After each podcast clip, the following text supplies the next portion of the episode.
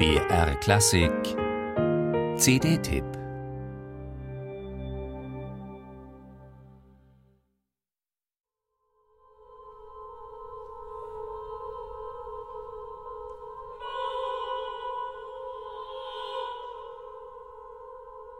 Vögel, ein blutender Himmel und Schönheit, die immerwährender Verletzung ausgesetzt ist.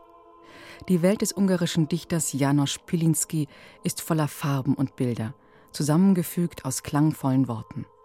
Schon der ungarische Komponist György Kurtak war von ihrer Ausdruckstiefe beeindruckt.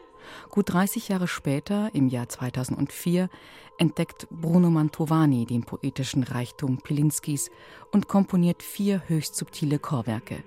Schwebende Klangtrauben, zum Teil dramatisch komprimiert, die sich aufbäumen und absenken. Dann, acht Jahre später, kreiert Mantovani diese auswegslose Endzeitstimmung.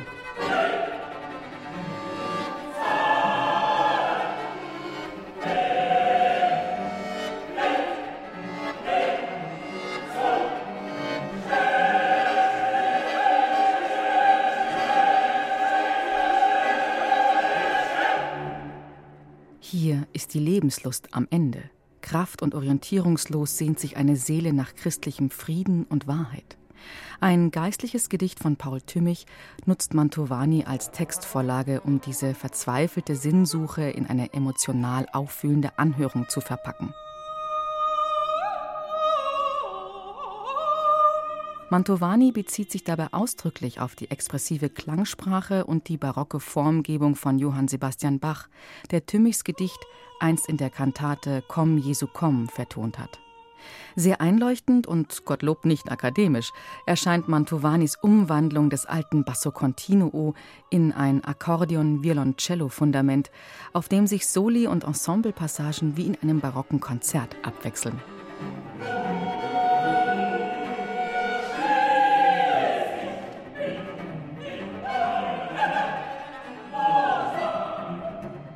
Die vokale Klarheit, ja Reinheit des Ensembles Akzentus ist bewundernswert.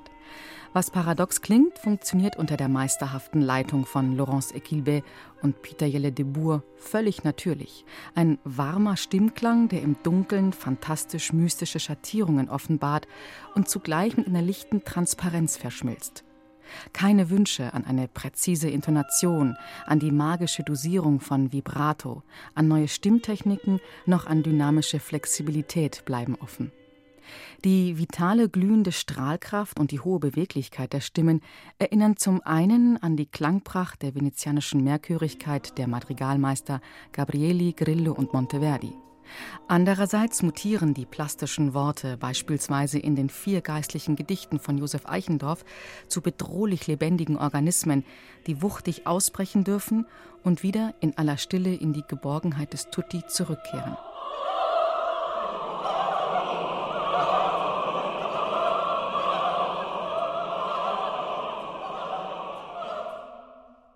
Mantovanis vier Chorwerke ziehen ihre fesselnde Kraft und ihre unmittelbare Wirkung aus dem Wortlaut. Eigentlich eine alte Meisterschaft, aber hier packend neu komponiert.